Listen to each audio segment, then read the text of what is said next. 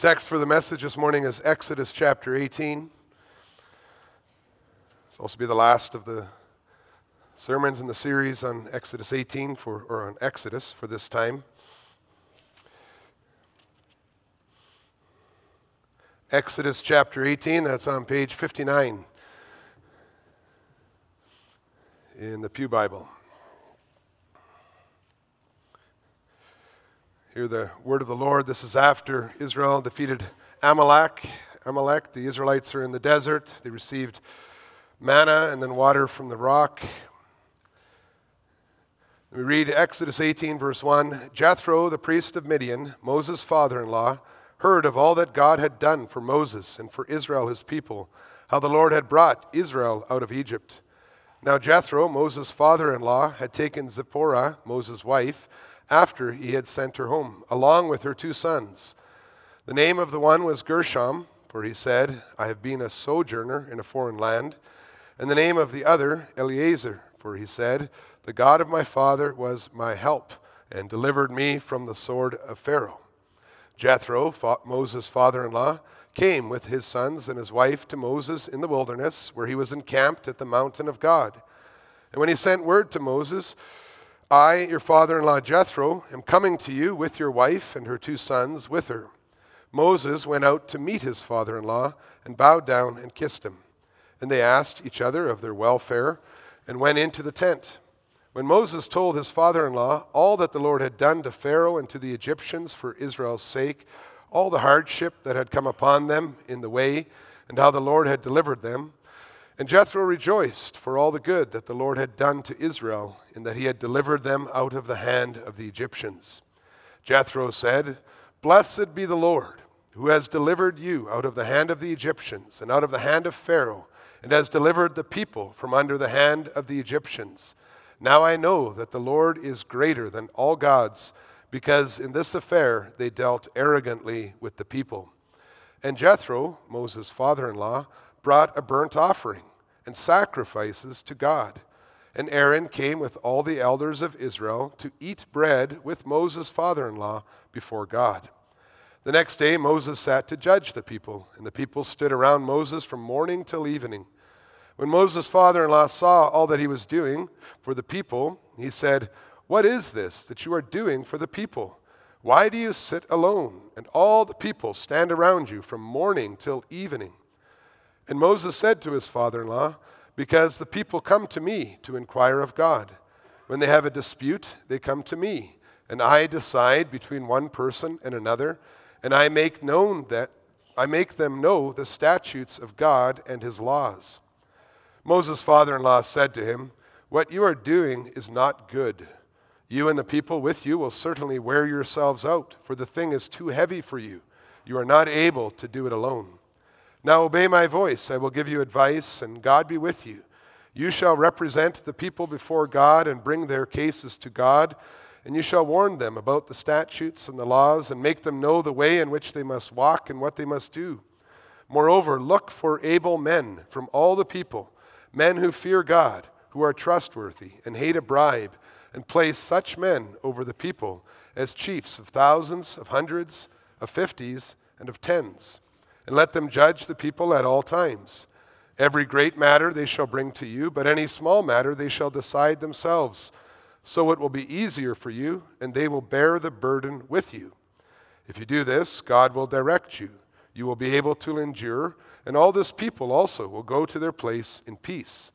So Moses listened to the voice of his father in law and did all that he had said.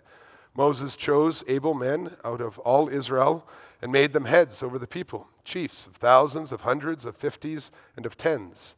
And they judged the people at all times. Any hard case they brought to Moses, but any small matter they decided themselves. Then Moses let his father in law depart, and he went away to his own country. Beloved Church of our Lord and Savior Jesus Christ, as we really acknowledge, today is Pentecost Sunday, the day when we, as God's people, commemorate the outpouring of the Holy Spirit as a result of Christ's victory and his ascension into heaven. Pentecost brought the church into a new phase that affected who may share in God's blessing and his saving work and how God dwells with his people. Pentecost brought blessings to the church that could only be hoped for by the church before Christ's ascension. These blessings are highlighted for us when Jethro came to visit Moses and the Israelites before the people had come to Mount Sinai. And I preached to you the gospel under this theme. In Jethro's visit, God gives a preview of the Pentecost blessings that we enjoy. These blessings include foreigners calling on the name of God, one mediator bringing God's truth to his people, and able men able to share the burden of judging. If you compare Exodus chapter 17, with chapter 18, you'll see there's a stark contrast between the Amalekites' response to Israel's victory over the Egyptians and Jethro's response. Well, the Amalekites had made the decision to side with the Egyptians who dealt arrogantly with the Israelites in their rebellion against God. Jethro was a foreigner who came to God looking for peace. It appears that at some point after returning to Egypt, Zipporah and Moses' two sons had returned to Midian to see Jethro. Now, probably an old man, Jethro came back to see what the future held for his daughter and his grandsons. His visit would have convinced him that he did not need to worry about his daughter's well being. For as long as she was with Moses and served the Lord, Yahweh, with him, she was serving the God who is above all gods. As a descendant of Midian, Abraham's fourth son, Jethro could have known about the God of Abraham, Isaac, and Jacob, even before Moses had come to live with him. This would explain why he is called Reuel, which means friend of God, and why he is called the priest of Midian. He could have learned more about God when Moses returned to Midian after the Lord had spoken to Moses out of the burning bush. However, it is only when Jethro heard about verse 8, we read at Exodus 18, verse 8, all that the Lord had done to Pharaoh and to the Egyptians for Israel's sake, all the hardship that had come upon them in the way, and how the Lord had delivered them that we read that Jethro rejoiced. He rejoiced for all the good that the, that the Lord had done. Unlike the Amalekites who felt threatened by God's victory because they did not want to repent, we read that Jethro said, verse 10, Blessed be the Lord. And he concluded, Now I know that the Lord is greater than all gods, because in this affair they dealt arrogantly with the people. Jethro knew that he had found the one true God, and he humbly submitted himself before him. Overwhelmed by the undeniable fact of the Lord's awesome power and his loving care of, for his people, Jethro even offers a burnt offering and sacrifices to God like the patriarchs of Israel so many years before. We can imagine how joyful Moses must have been to see his father in law worshiping the Lord this way, approving of his joy and the deliverance, approving of Moses' hope in the promised land that he had expressed when he named his son Gershom and Eliezer. Jethro's faith was very unique and special in his day but it pointed to the new reality of Pentecost when people from all nations would turn to the Lord in faith. Jethro's sincerity gives us a foretaste of what we can expect when we do what we said and sang in Psalm 145, and when we recount the marvelous deeds of God to our neighbors and colleagues, just like they did on Pentecost Day, speaking in all those, uh, well, in a language that was understood by so many people. Jethro's expression of faith Jethro's dedication to the Lord that pointed forward to the day when multitudes of believers from non Israelite backgrounds would be made disciples of Jesus Christ, would be baptized in the name of the Father and the Son and the Holy Spirit. The privilege extended to Jethro has become the norm for the church ever since Pentecost. And by God's grace, there are even English speaking Gentiles, like many of us, gathered to worship Him. When we consider how shocking this change was to the Jews, even in the days of the Apostle Paul's, so that they were persecuting him for preaching this gospel. We learn that we should never take it for granted that we too may be assembled to worship our triune God. What was only pointed to in Jethro's day has come to pass, as Peter proclaimed Everyone who calls upon the name of the Lord shall be saved. Everyone means everyone, just as the Israelites came to see when the priest of Midian, the foreigner, started worshiping their God. The joy praise, the sacrifices of the converted foreigner it made it clear that Jethro was sincere and he was rightly received into fellowship with great honor. We read in verse 12b that Aaron came with all the elders of Israel to eat bread with Moses' father in law before God. Jethro's conversion brought him into fellowship with the leaders of the people that was celebrated by eating bread in the presence of God.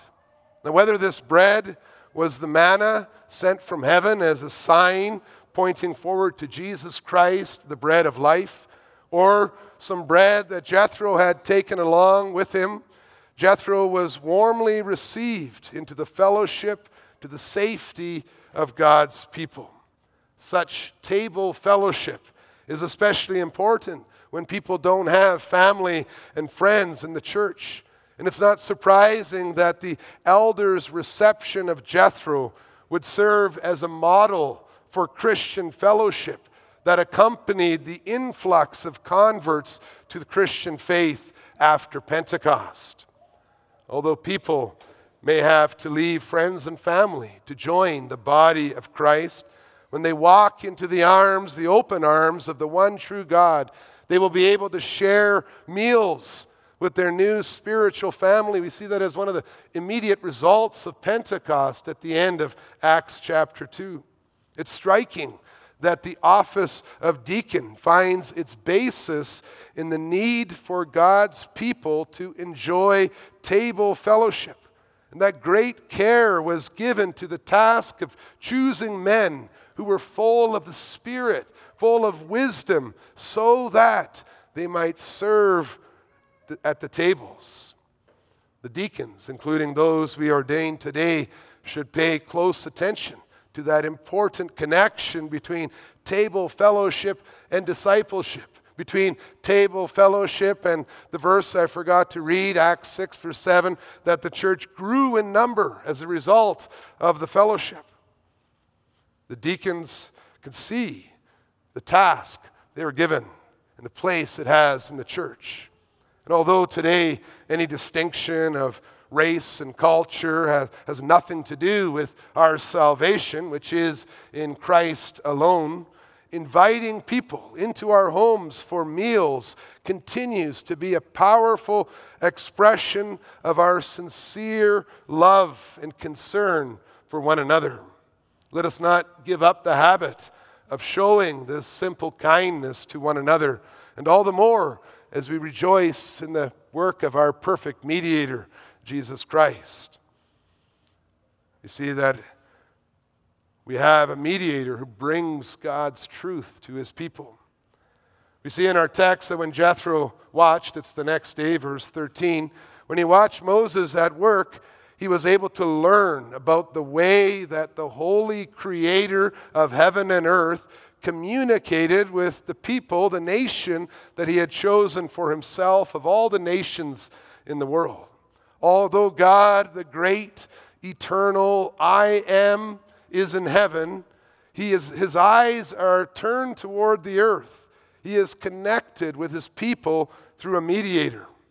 However, since God's holiness and justice was still yet to be revealed more fully, when he gave his laws, when he ordained the priesthood in the chapters that follow in Exodus, Jethro's understanding of, God, of Moses' work is one sided. It's limited to the way that God comes to his people through his word. We know that later the people would understand better how amazing it was that the holy God would allow sinful people to approach him. The holiness of God and the sinfulness of the people would be revealed to them when the Lord came down in glory at Mount Sinai. And then you'll remember that the people even begged Moses that he should speak to God on their behalf. Although Jethro couldn't see it during his visit, the fellowship between God and man that Moses represented was only possible through the work of Jesus Christ. And once again, we see how privileged we are in our day, in our time, to have He who is true God and true man standing before the Father, interceding for us, making us pure in His blood. We know God through Jesus Christ, the way. God communicated His truth to the people through Moses.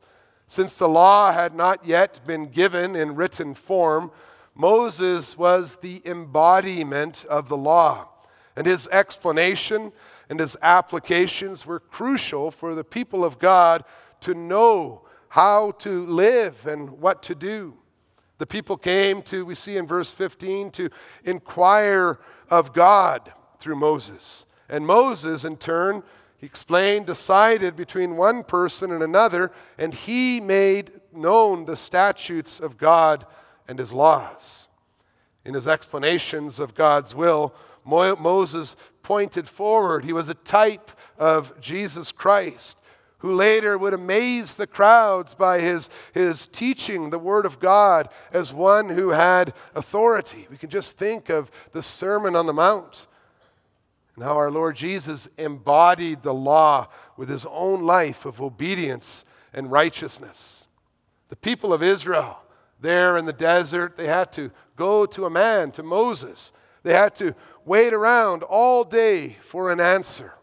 But today, we may have the teaching of our Lord Jesus Christ, the perfect mediator, and we may understand it. We may know what it means to obey the law of God. We have much more than the people ever did before, especially those in the desert, because we can read the Bible in our own language. We can understand what we are reading. We can know in our hearts the way that we must walk and what we must do.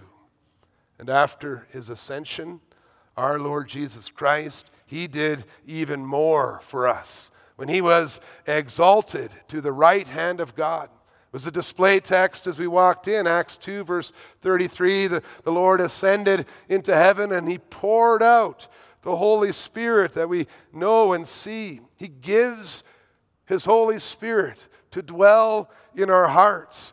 God himself dwells in us. And ever since the Pentecost, ever since Pentecost, we have that law of God not written on tablets, but written in our hearts. We are all equipped to be judges and prophets, as Peter explained on Pentecost Day.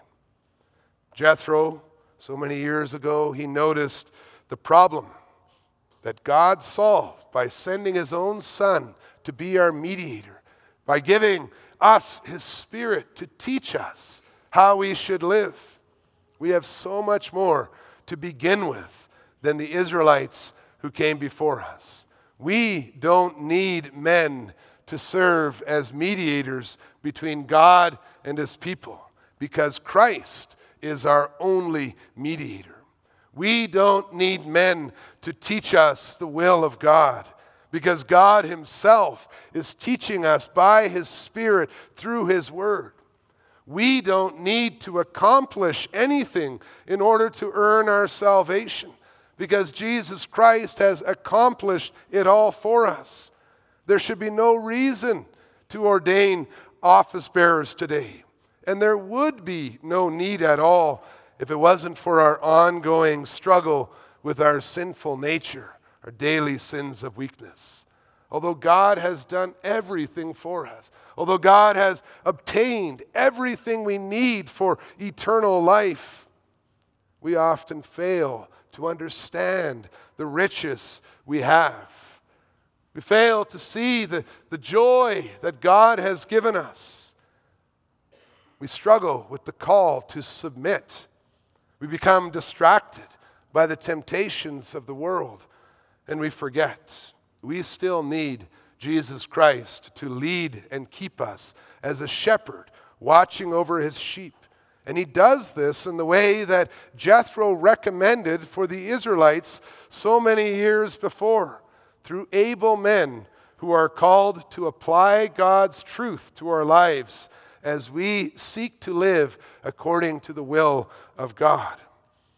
As long as God's people need to be shepherded by people who are ordained to express the will and the wisdom of the great shepherd, Jesus Christ, we find that we are just humans. We find that shepherding the flock of God can be exhausting. Jethro noticed that Moses was getting worn out by the task he had taken on himself although he was equipped by God to be a mediator. And there was no question that the work he was doing had to be done and could not be ignored. His desire for justice and harmony among God's people, we read it consumed all his days. Moses had to face the fact that he could not do it alone. And when his father in law came to Moses with his wife and his children, he was reminded of his other responsibilities. He was also a husband and a father. Jethro was correct to say, It is not good, because wearing yourself out actually goes against the principle of rest that God commanded in the fourth commandment. It is not good for Christ's appointed shepherds to wear themselves out as office bearers, not only because that causes them to be less helpful as office bearers, but also because serving in office is just one part of the kingdom work that we are called to do. And we do well to pay attention. If necessary work is wearing us out, then it's time to find a better way to accomplish what needs to be done. And the first thing we notice about God's instruction through Jethro is that not everyone is equally capable of serving as leaders in the church. The role requires more than just a warm body. And increasing the number of judges is not as simple as hiring more workers and then training them for a task. The task of judges in Moses' day was to make clear how God wanted people to treat one another, how he wanted people to respond to hardships. The task of office bearers today is to represent the loving pastoral care of Jesus Christ as he accompanies his children through his ministry of mercy, the deacons, and his ministry of instruction and exhortation as elders. God shows us that the godly character of office bearers speaks with as much volume as the words they choose to use. When he tells us in Exodus 18, verse 20, that able men are men who fear God, who are trustworthy, who hate a bribe. God wants his people to be led by men whose hearts have been transformed so they sincerely love God and love His church. Read through the qualifications of elders and deacons, and you quickly realize that godliness, humility, and piety are just as important as superior knowledge. It's not just IQ, not even if you add EQ, but it's also SQ, the spiritual quotient.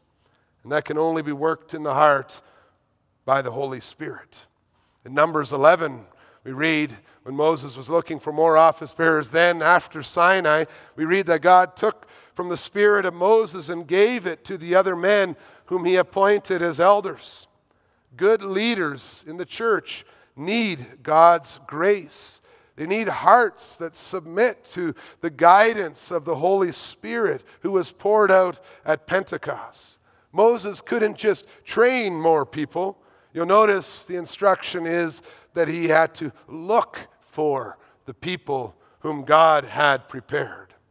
And we see then that when there are men who are able to serve the church as we have, this is a gift of God for his people, for his church.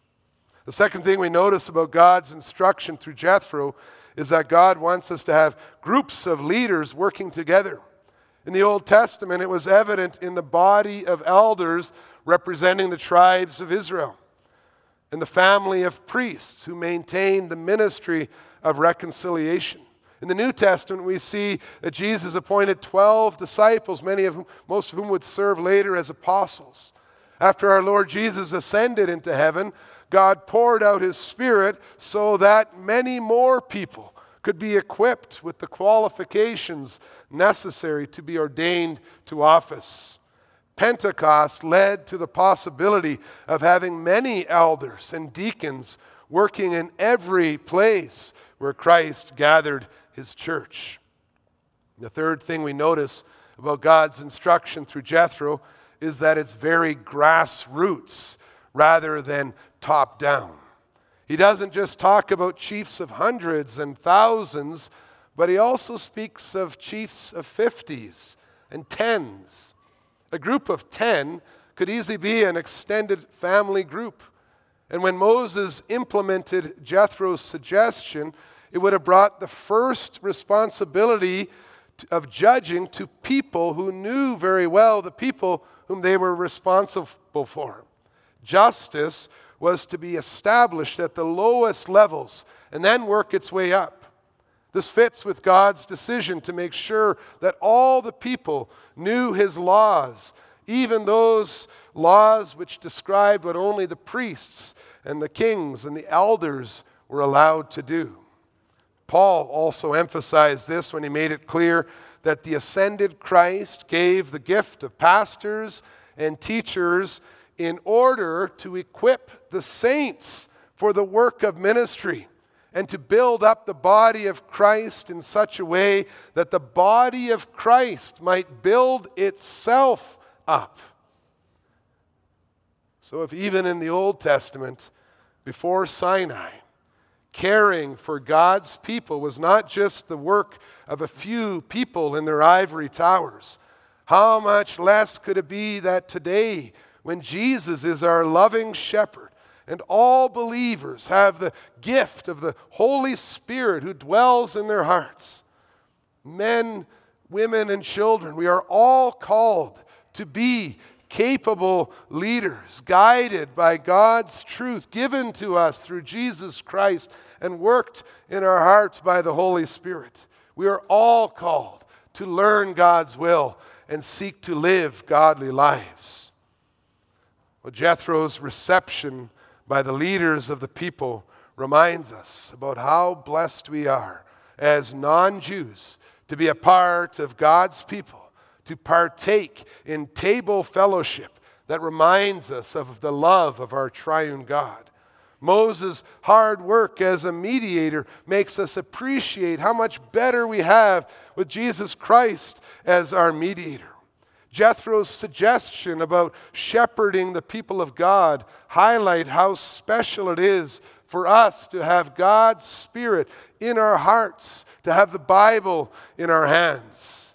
The forms of government that Moses implemented in Je- Israel after Jethro's visit help us to appreciate how better off we are after Pentecost. And today we are ordaining men to serve as elders and deacons in a post Pentecost context. It's very different from the situation in Exodus 18. Not only does every member have access to God's divine majesty through their mediator and Savior, Jesus Christ. But everyone who believes in Jesus Christ has the Holy Spirit to comfort them in their lives, to guide them in their trials. If Jethro visited us today, he would see that Pentecost has changed everything. And what a blessing it is to live in the time of the fulfillment of the promised Pentecost blessings in our lives. May we never take them for granted. Amen.